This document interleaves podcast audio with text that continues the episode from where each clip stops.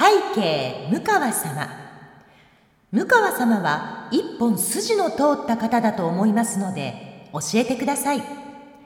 A、 周りの空気を読まずに自分の信念を通す生き方か。 B、 周りのことを考えて自分の信念を封じる生き方か。どっちの方が幸せですか？今までの私の言動を見てください。間違いなく A じゃないですか。周りの空気なんて読んでられません。自分の信念を通して生きていきましょう。ということで、今日も参ります。務川智美のまとものまとも。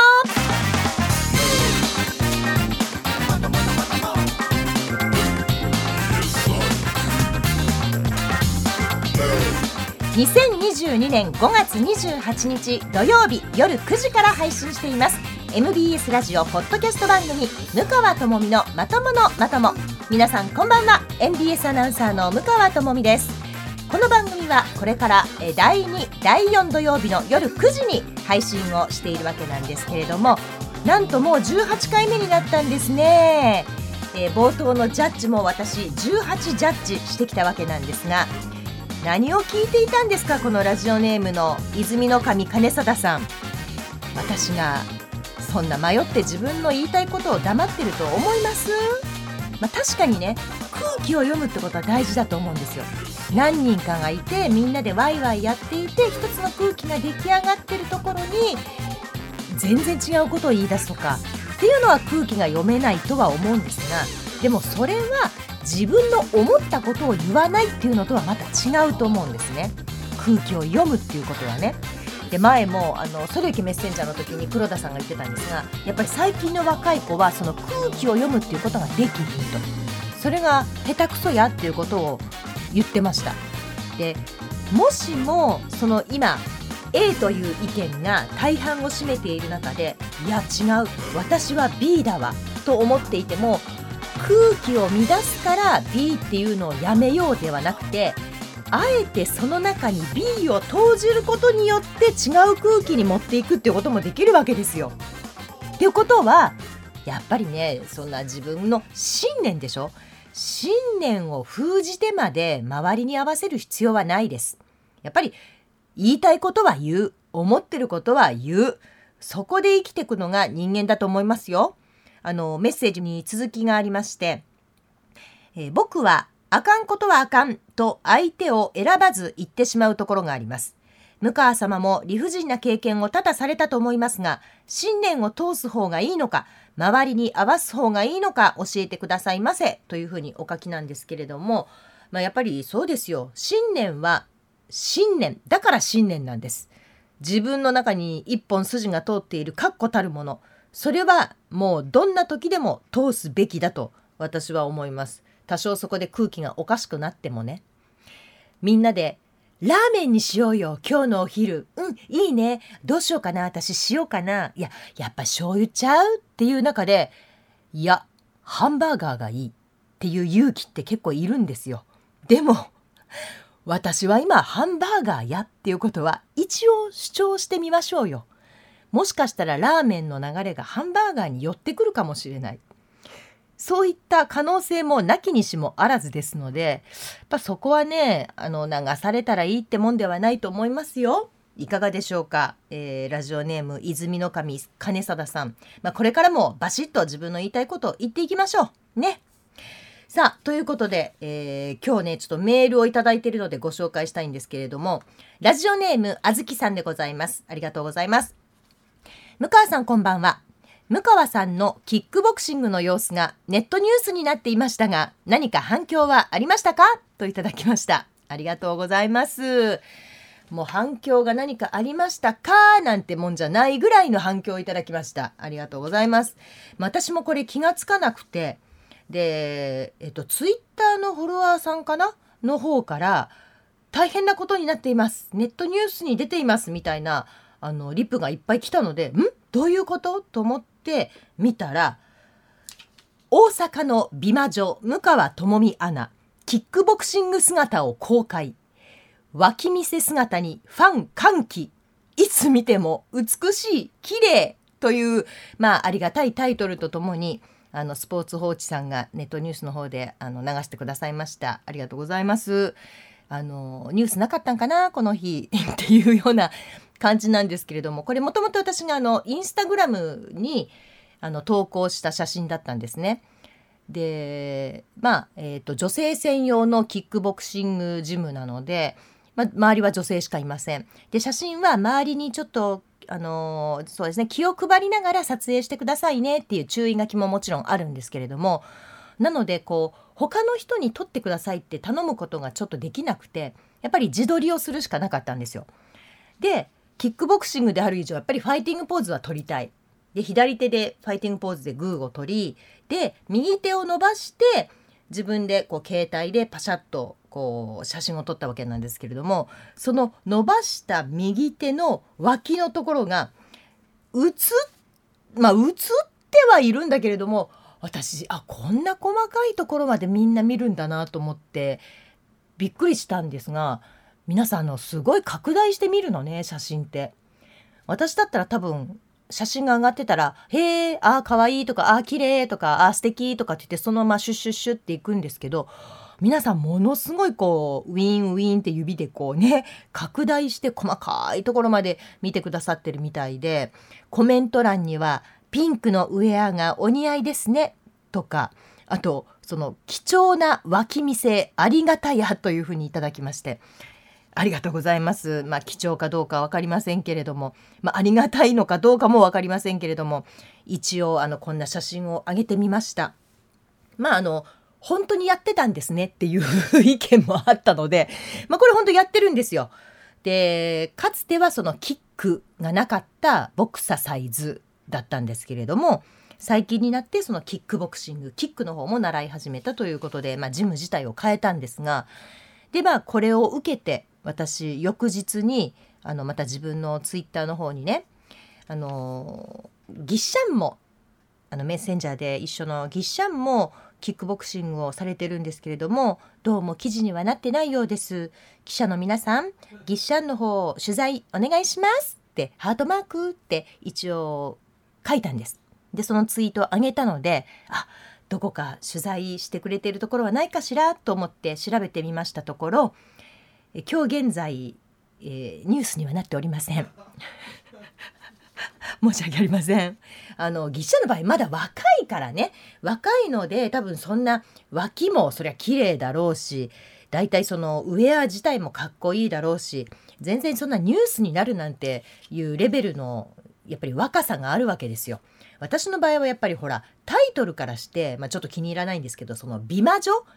つまり年は取ってるけれども、まあそこそこ、まあ、頑張って綺麗に見せるようにしてるよねっていうニュアンスなわけでしょ、この美魔女って。美魔女って言われるのは私あんま好きじゃないんですよね。なんでしょう、なんかこう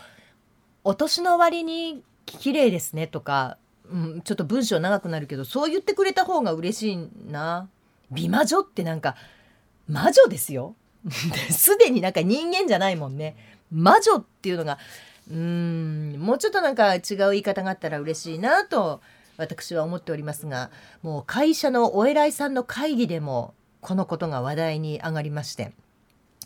えらい向川のあのキックボクシング姿がちょっとあのバズってるようやな。いや全然バズってないです。バズってはいないんですけれども、まあ話題にしていただいたということで、えー、会議の方でもあのかなり上の上司の方々の中でも話題になったということは皆様にお知らせしておきます。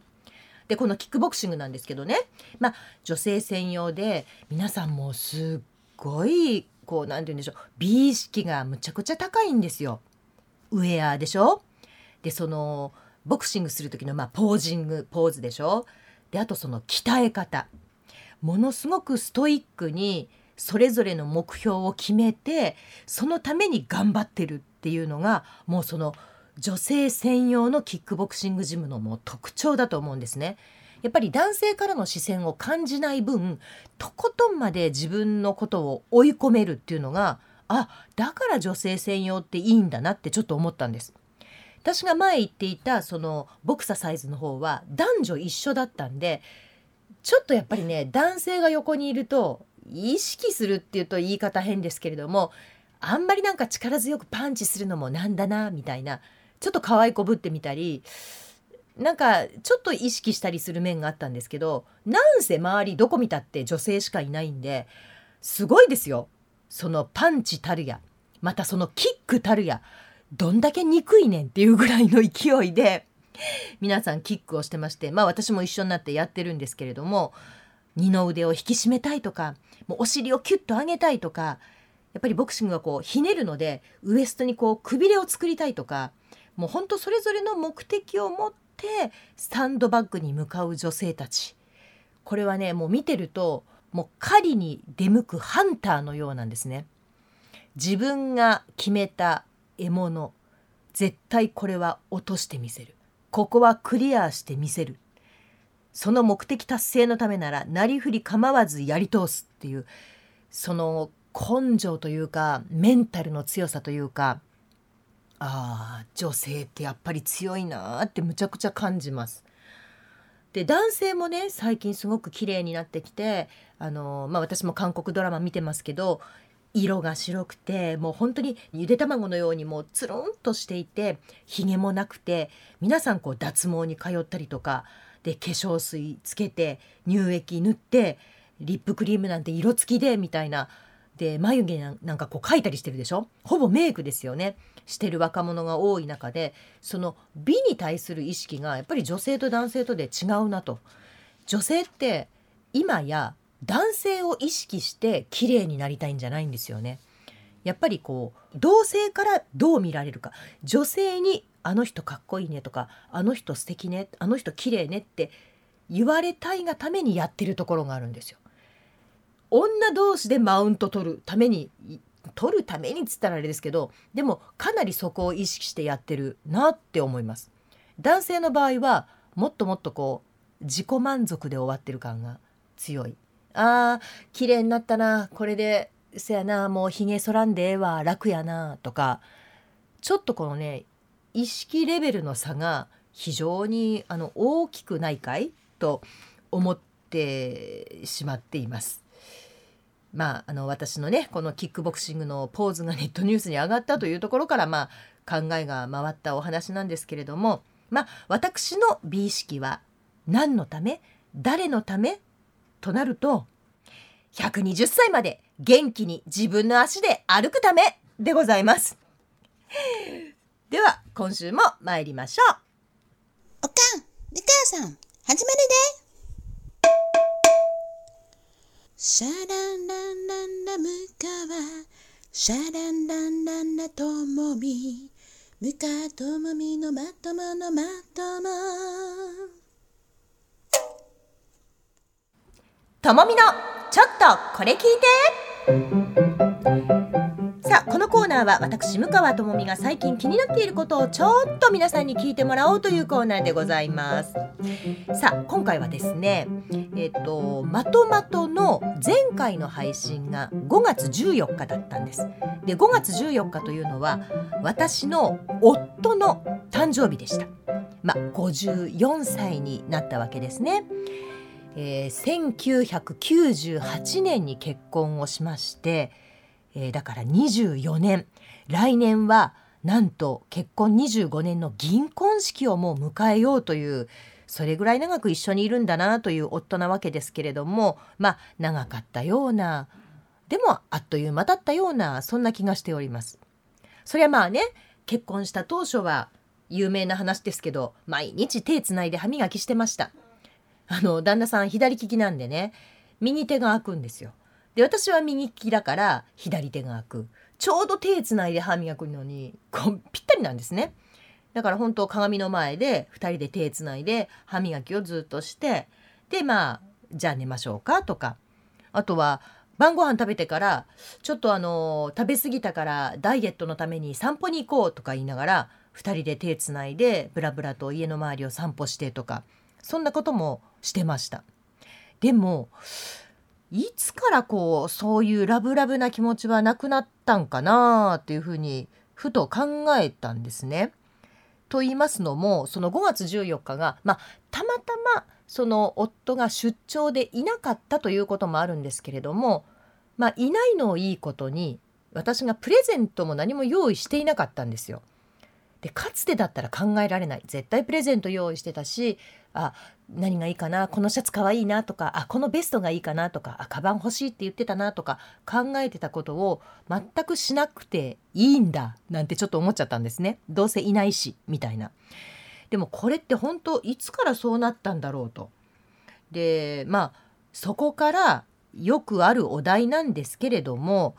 もしも生まれ変わったら今の旦那さんと結婚しますか、まあ、よくある話題ですよね。これをね エムビーエス のアナウンサー室、女性アナウンサーの既婚者の、あの皆さんにちょっと聞いてみようと思いまして、アンケートいいですかつってちょっと聞いてみたんです。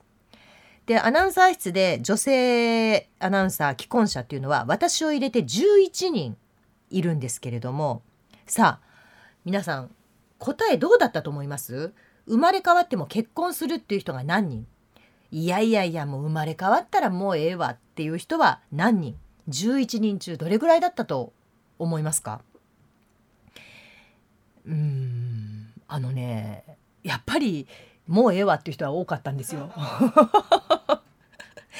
っぱもうええわ、もうもう一回したしいいわっていう人は多かったんですが、まあ、まずはえー、そうですね、古川アナウンサー、上田悦子アナウンサー、このふたりもにかいめはもういいですっていうふたりだったんですけれども、相手が嫌いなんじゃないと、今の旦那さんのことが嫌いというわけではない、でもいっかい経験したからもうこの人とは同じ人とはいいかなっていうのが理由なんですね。ここですよ、さすがベテラン。自分の印象が悪くならないように相手を立てつつ、やんわりとでもきっぱりと亀井さんとの来世での結婚を否定してるんです。これねすごいでしょ。亀井のことは嫌いじゃないのよ、別に悪いわけじゃないんだけどしないっていうまあリアルだなって。で上田えっちゃんも同じことを言ってました。すごく気を使いながら、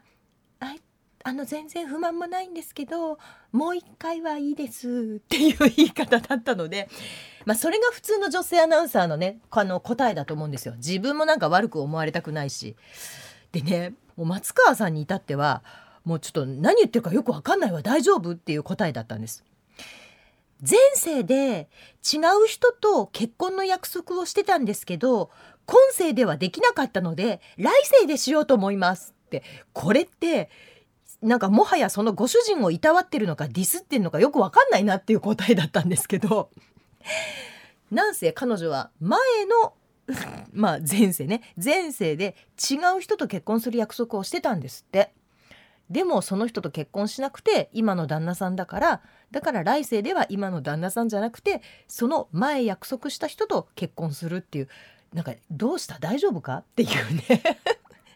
もうでも私これ聞いた時もむちゃくちゃ笑ってしまったんですけど、まあ、松川さんらしいなという答えでした。まあ、このあたり、まあ、ベテランになるとやっぱり、うん、もういいかなっていう答えが多いんですが、でもね生まれ変わっても今の旦那さんと結婚したくないなんていう人いるんですかっていう、そんな可愛いことを言ってくれるアナウンサーもいたんですよ。もうね私それ聞いた時本当に感動して、いやいい子やわこの子、本当性格がいいというか、なんだろうすごいな、そんな風に思うんだなっていうアナウンサーがいたんです。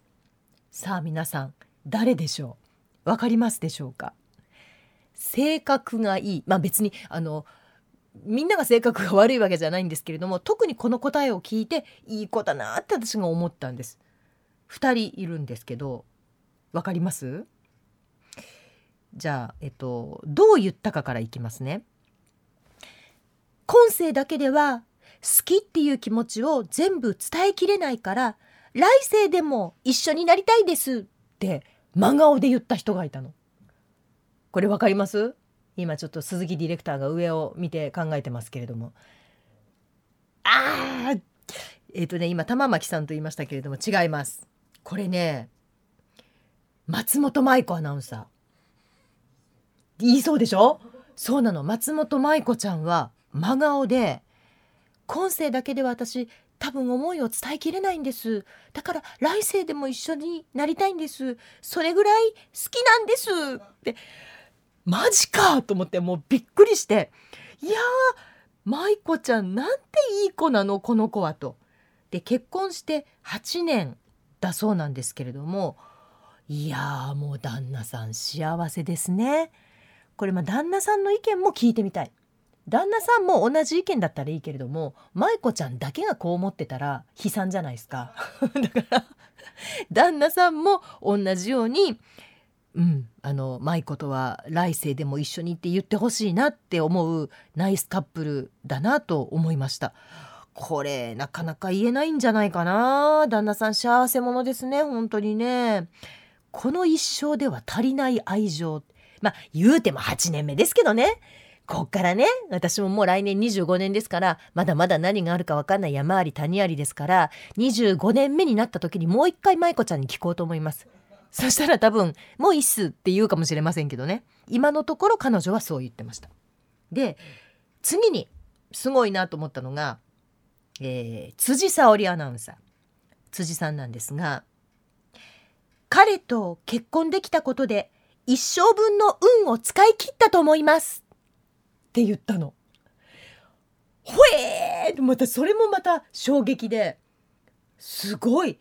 な, なんていうの謙虚というか、いやそんなことはないでしょと、そんなことはないわ、別にそのそれほどでもないわっていう意味ではなくて、いやもっともっと辻さんだって素敵な人なんだから、今の旦那さんじゃなくてももっと素敵な人と出会える可能性だってあったよっていう意味なんで、あんまりダメフォローになってないないかもしれないけど、そういう感じは受けたんですが、でも彼女にしてみたら、まあ皆さんご存知今阪神タイガースで活躍中の、まあ、山本選手なわけですけれども、やっぱり彼と結婚できたこと、できたっていうんですよ。キャンなんですよ。結婚できたのは私のもうその一生分の運を使い果たしたからだと。なんでしょう、この謙虚さというか、もうやっぱり好きすぎて好きすぎてたまらないらしいです。にねんかん交際して結婚にねんなので、まあトータルよねんの付き合いなんですけれども、やっぱりもう信じられないです、そんな来世は別の人なんて言うなんてって言ってたから、またにじゅうごねんめに聞くわって私は一応彼女にも言っておきました。でさっきちょっと名前が出ました玉巻さん、玉巻アナウンサーもこれね、あのメッセンジャーの黒田さんも喋ってたんですけれども、皆さんご存知だと思いますが、旦那さんに、まあ、寝る前に私の好きなところを毎晩じゅっこ言ってって言って、まあ、言わせてるというのを今でも続けてるんですね。今でもですよ。でたまちゃんどうかな、あの今の旦那さんとあのやっぱり来世でも結婚するって聞いたら、うーんそうですね、きっと他の人は毎晩じゅっこは言ってくれないと思うんで今の旦那さんがいいですそらそうやろ、普通の人じゅっこも毎晩毎晩言わへんよ、大事にしてねって言ったんですが、まあそういう理由で生まれ変わっても今のご主人と結婚するというのが玉巻アナウンサーの答えでした。うんうん、まあまあそれがいいと思います、彼女の場合はね。というふうに、まあさまざまな夫婦の形がございました。結婚記念日もクリスマスも、まあ誕生日も、旦那さんからは、まあ、何らかのプレゼントをこうもらうんだけれども、奥さん側からはあんまり送らないっていうご夫婦が多いというふうに聞くんですね。で私の周りにもそういう人が多くて、それって旦那さんがなんか日頃のありがとうを込めて奥さんにプレゼントするものちゃんみたいな言い方をする人もいるんですけれども、まあ私の場合はたまたまその誕生日にいなかったからプレゼントを、まあ、送らなかったので、えー、そうですね、夫の誕生日からにしゅうかん以上もう経ってしまいましたけれども、今週末あたり何かプレゼントを探しに行ってみようかなと思っている、来世では絶対今の旦那さんと結婚しないムーでございました。こんにちは、ムカです。ムカとマミのまたまのまたま、これを聞かなきゃ知れないよ、お願いお願い、みんな聞いてよ、聞いてちょうだい、お願いね。ムカとマミのまたまのまとまー。まあ、独身の方にはもしかしたらこう夢を壊すようなね、あのアンケート結果だったのかもしれませんけれども、でもやっぱり好きになって結婚するんでね、最初はみんな好きなんですよ。好きなんだけれども、でも好きだけじゃ生きていけないっていうか好き以外のところも見えてくるというか、だから私みたいになんだろうな、あの人のいいところよりも悪いところの方が先に目が行く、先にこう目が行く人の方が人付き合いが長持ちするんですよ。あ、この人こういう欠点があるなとか、この人にはこういう癖があるなってすぐそっちに目が行くから、それもひっくるめて付き合えるんですね。でもいいところしか目が行かない人っているじゃないですか、性格が良すぎて。まあ私性格悪いわけじゃないけれども、性格が良くて相手のいいところばっかり見てる人は、悪いのがポコッと見えた時にその一瞬で冷めるんですよっていう傾向が私はあると思うという、まあ勝手な意見でございました最後に付け足していたさせていただきました。ではメールでございます、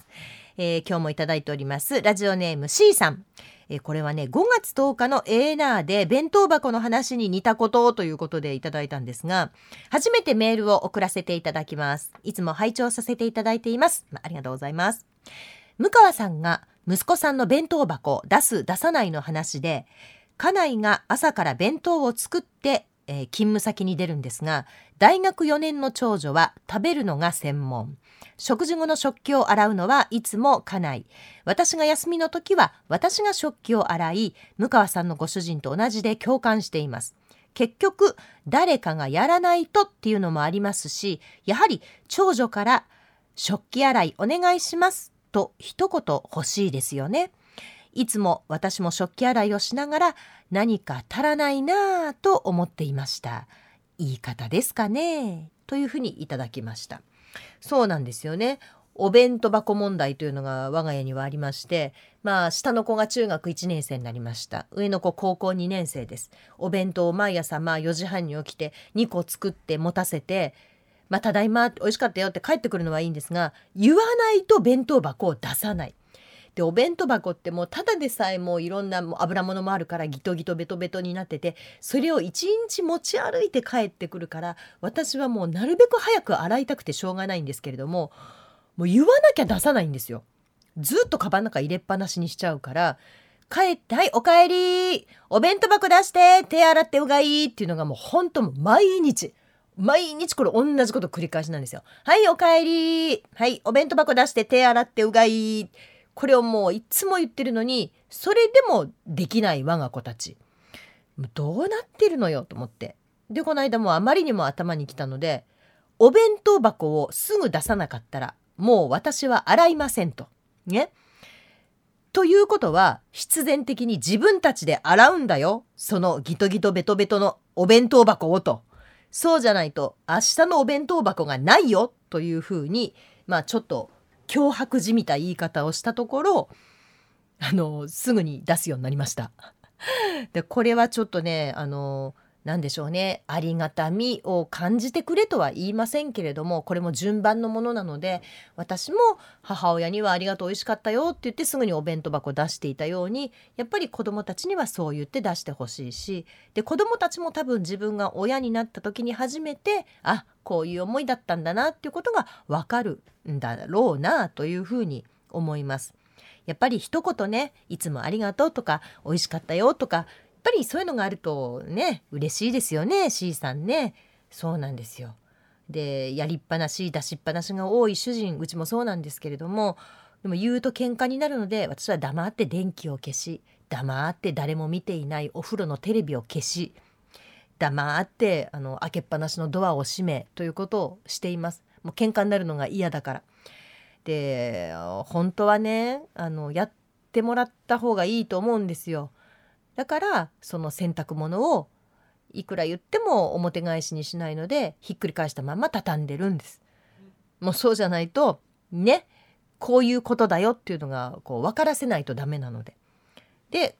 子どもたちにもそれを言って、子どもたちはちゃんと表返しにして、あの洗濯機に入れてくれるんですけれども、結局あのうちの夫は治らないままなので、あもうこれはこれでいいんだなと。承知をして私はあえてもう裏返しのまま畳み続けるという日々でございます。まあ、お弁当箱に関してはね、うちはあのなんとかなりそうなので C さんもちょっと頑張ってください。えー、続きましてラジオネームきびちゃん団子さんでございます。向川さんこんばんは。こんばんは。いつも楽しくラジオを聞いています。ゆうこれで向川さんは一人で外食したり社内食堂で一人で食べることが苦手とおっしゃっていました。私も同じ、一人外食ができないのです。一人で外食するくらいなら食べずに我慢します。華やかで積極的行動力のある向川さんが一人外食ができないと聞いて驚き、私の友達は一人ランチデビューを最近始めたようで、一人もなかなかいいよと言って誘ってくれる回数が減りました。私はごじゅうからごじゅういっさい、いつかデビューする日が来るのかなといただきました。ありがとうございます。そうなんですよね。私ね、本当大概のことは一人が好きというか、映画を見に行ったりとか舞台見に行ったりとかっていうのもあんまり人と行くのが好きじゃなくて、その私が面白いと思ったタイミングとか笑いたいタイミングとか涙が出てくるタイミングがずれてるとちょっとイラッとしません？ああ、私と違うんだって思っちゃうので、だから一人で行きたいんです。そしたらもう好きな時に泣けるし好きな時に笑えるし、私の感想としてその作品をねこう覚えていられるから、なんか終わった後にあそこはさみたいに話するのあんまり好きじゃないんですよね。だから映画はもう本当なんかデートで映画っていうのがもう最悪だったんですよね。もう行きがちじゃないですか。こう付き合い始めてデートっていうとなんかこう映画行って食事してみたいな、もう私どっちも苦手なわけですよ。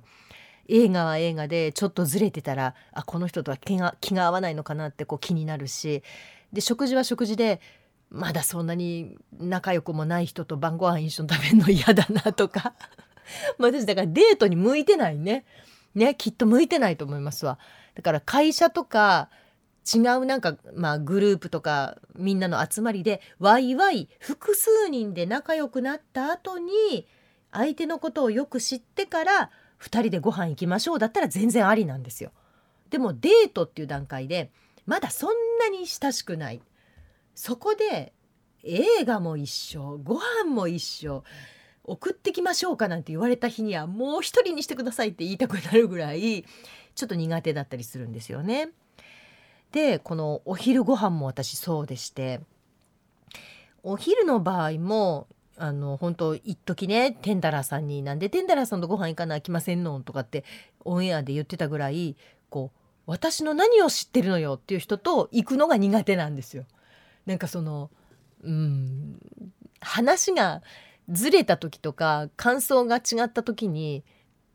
それこそ私はね冒頭のジャッジみたいに言いたいことパッて言いたい人だからわって言っちゃうじゃないですか。で意見の対立は対立でえそこでディスカッションすればいいじゃんって思うんですけど、そこで引いちゃう人っているんですよねやっぱりね。あそうなんだじゃあこれは言うのやめとこうとか、なんか遠慮させてしまうし向こうにこうなんか気持ちをこう引かせてしまうのが悪いなと思って、でそれはそれでまたこっちも気使うからちょっとなんかね苦手なんですよね。だからあの本当にお昼に一緒に行く人って私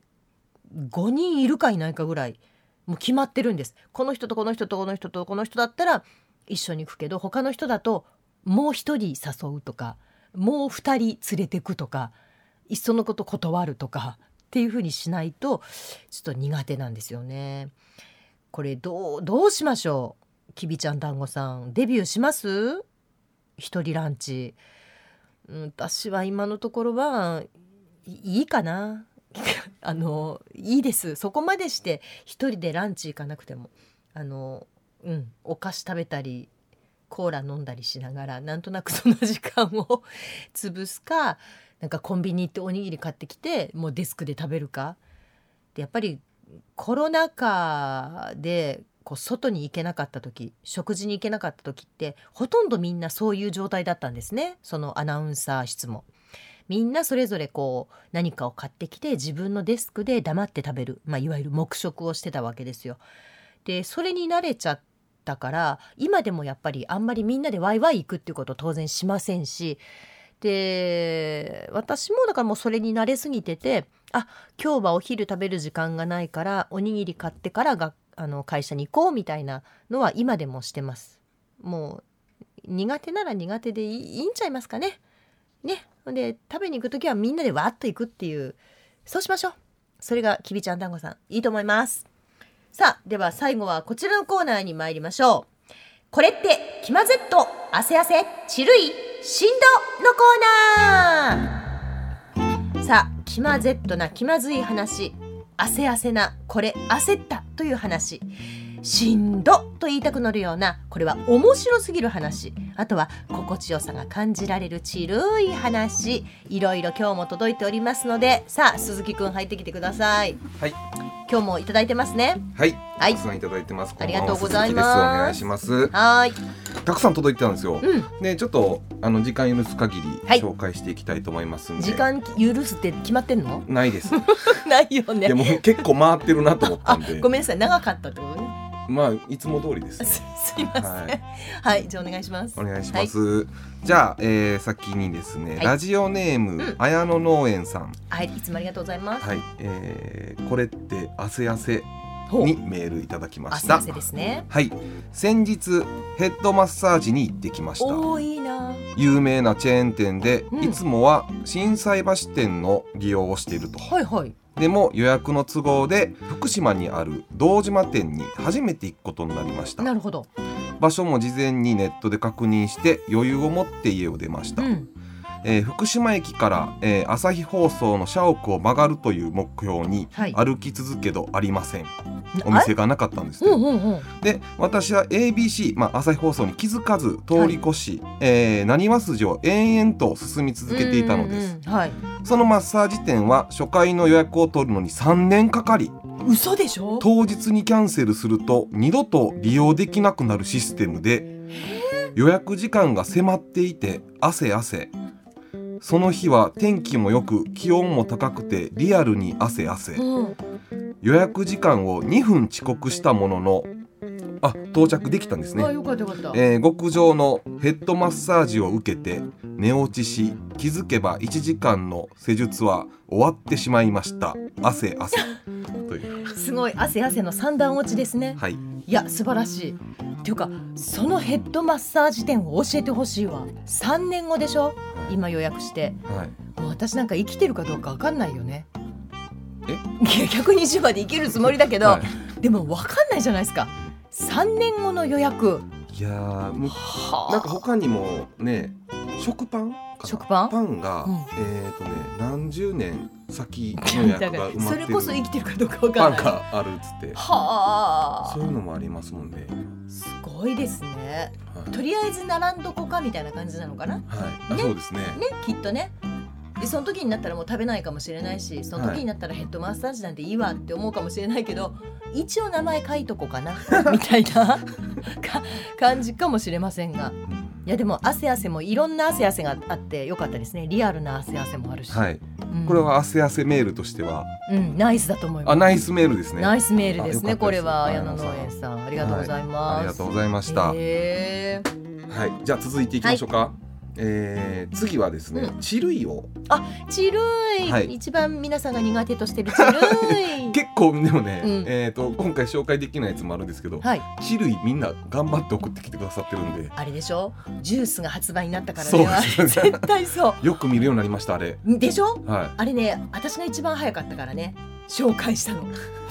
やもちろんコマーシャルが早いんだけど、いやいやコマーシャルを見て言い出したのは私だからね。そうですね。いや本当早かった。その後森さんの番組でちょっと使わせてもらいましたけどね僕。いや本当、まあ、はい、しょうがないな、まあ、チル言うてましたわ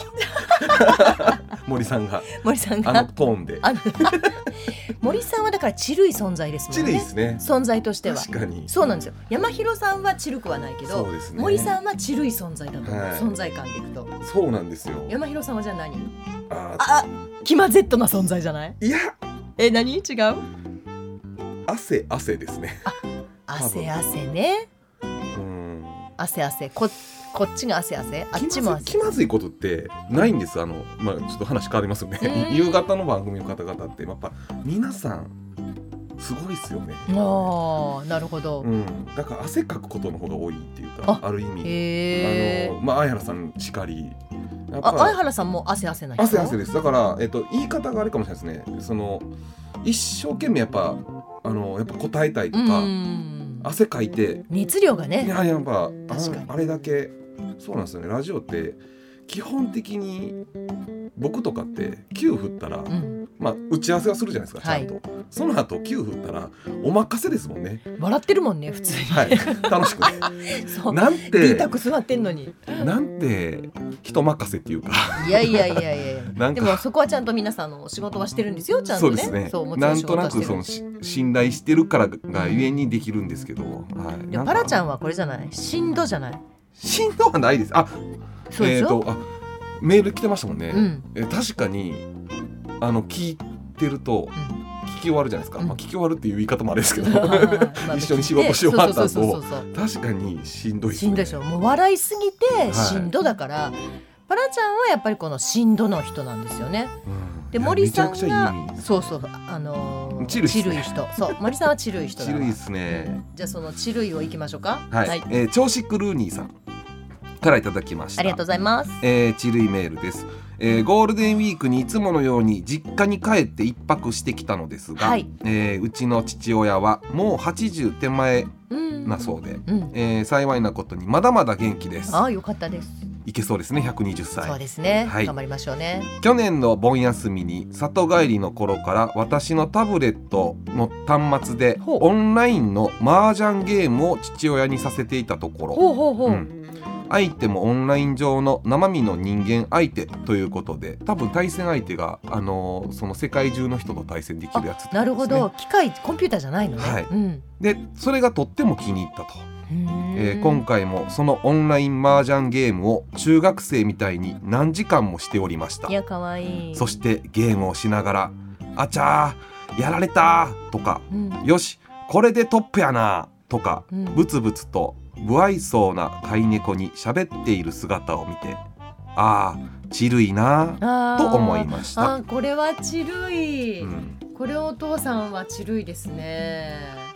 チルいですね、いいですね、うん、これなんか縁側かなんかでねこうやりながら、はい、で猫に話しかけるっていうのがいいじゃないですかそうです、ね、その調子狂う兄さんに言うんじゃなくて猫に言うっていうのがチルい。差し込む方で言ってるでしょうね勝ったでとかねなんかやったよみたいなのが可愛らしい。チルいはなんかあったんですか、その帰ったじゃないですか、あ山梨にね、うん、はいはいはい、その時にお父さんでチルいとこあったんですか、ね、チルこれチルいのかな、あのアナと雪の女王ってあるじゃないですか、はいはいはい、であれを、まあ、息子たちふたりが好きで、うん、特に下の子が好きだったので歌を歌ってたんですね、うん、お風呂で。でアナと雪の女王の、まあ、主題歌をわーって歌ってたら、まあ、じいじがその歌はあのアナとなんとかのなんとかっていう映画だなって言って、で、まあ、息子がそうだよアナと雪の女王だよって言ったら、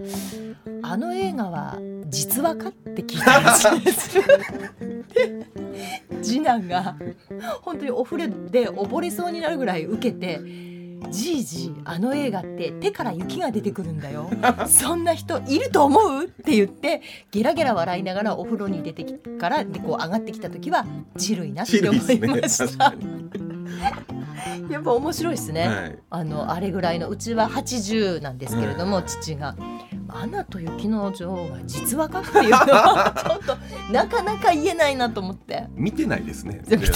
ないそうなのそうなのまず多分曲を聴いてなんか思い出したんだと思う、はいはいはいはい、あそういえばそんなのがあったなみたいなので見ててそれで言ったらおかしいでしょ大体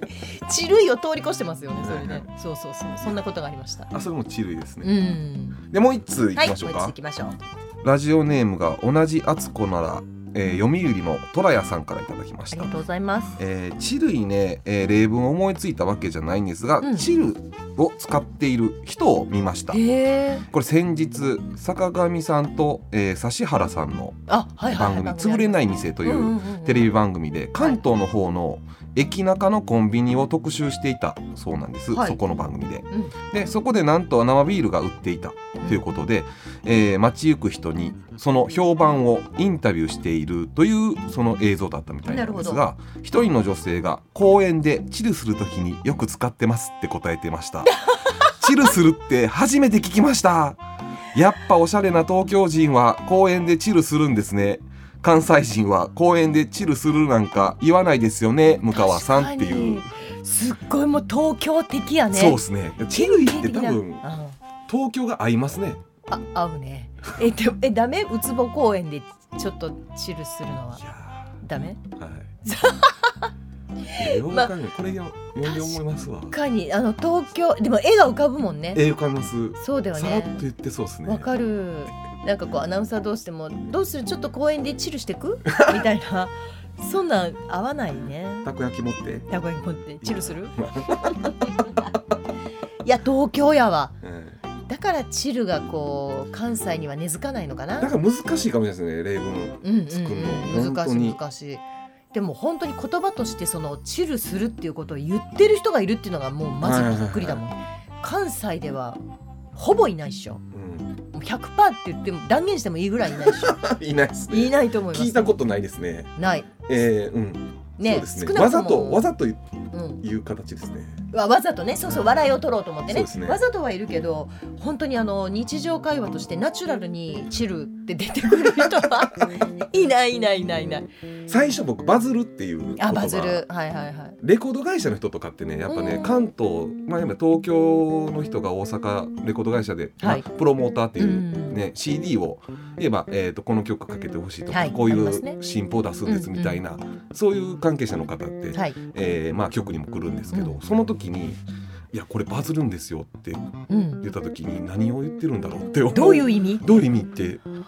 からなかったんですよ。じゃあ東京発信なんだ。東京発信なんですよ。チルイとかも多分そうなのかなきっとね。そうだろうねと思いますし、でそれがだからもうジュースになりでこうやって全国にだんだん広がっていくけど根付くかどうかは分からないっていうね。そうですね。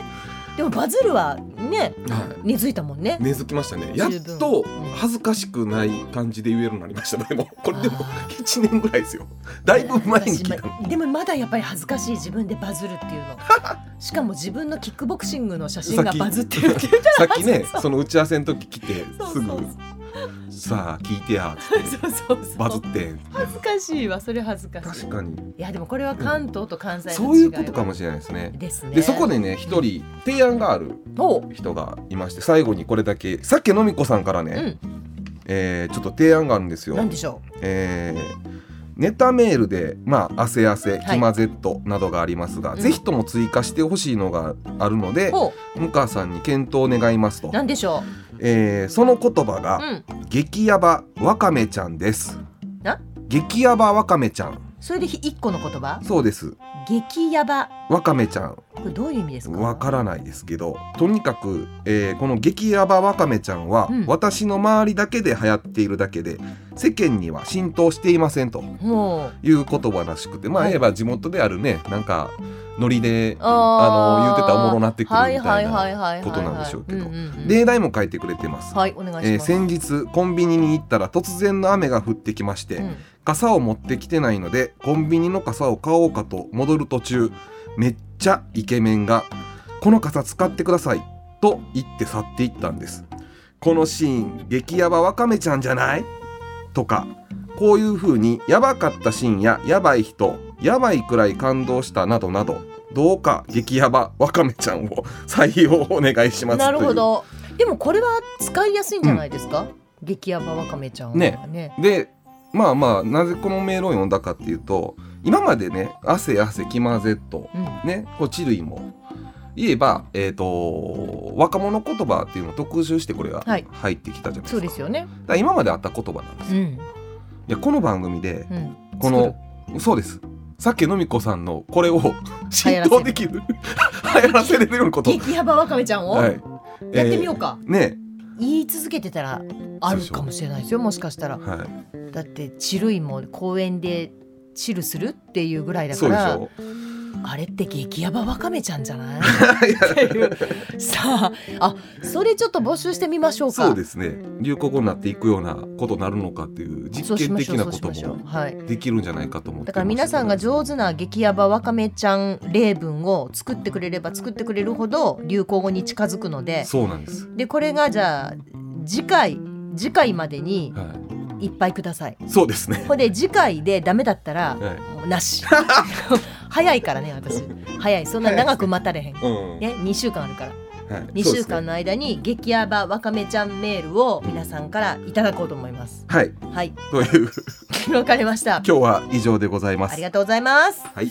では皆さんの周りにいる激ヤバわかめちゃんネタをぜひお送りください。えもちろん引き続きキマゼット、アセアセ、チルイ、シンドでも構いませんからね、えー、皆さんからのメールお待ちしています。さて、えー、そろそろお時間となっていました。皆さんからのメッセージ募集しています。お悩みとどっちが幸せかのに択ジャッジメール、そしてキマゼット、アセアセ、チルイ、シンドなメール、もう一つできました、激ヤバわかめちゃんメール、こちらを全部まとめてエムユー アットマーク エムビーエス いちいちななきゅう ドット コム、 すべて小文字で エムユー アットマーク エムビーエス いちいちななきゅう ドット コム まで。番組への感想でも結構ですよ。もう何でもお送りください。ということで エムビーエス ラジオポッドキャスト番組、向川智美のまとものまとも、毎月だいに、だいよん土曜日の夜くじに配信します。次回はにせんにじゅうにねんろくがつじゅういちにちです。それではまたお耳にかかりましょう。エムビーエス アナウンサー向川智美でした。ほならば。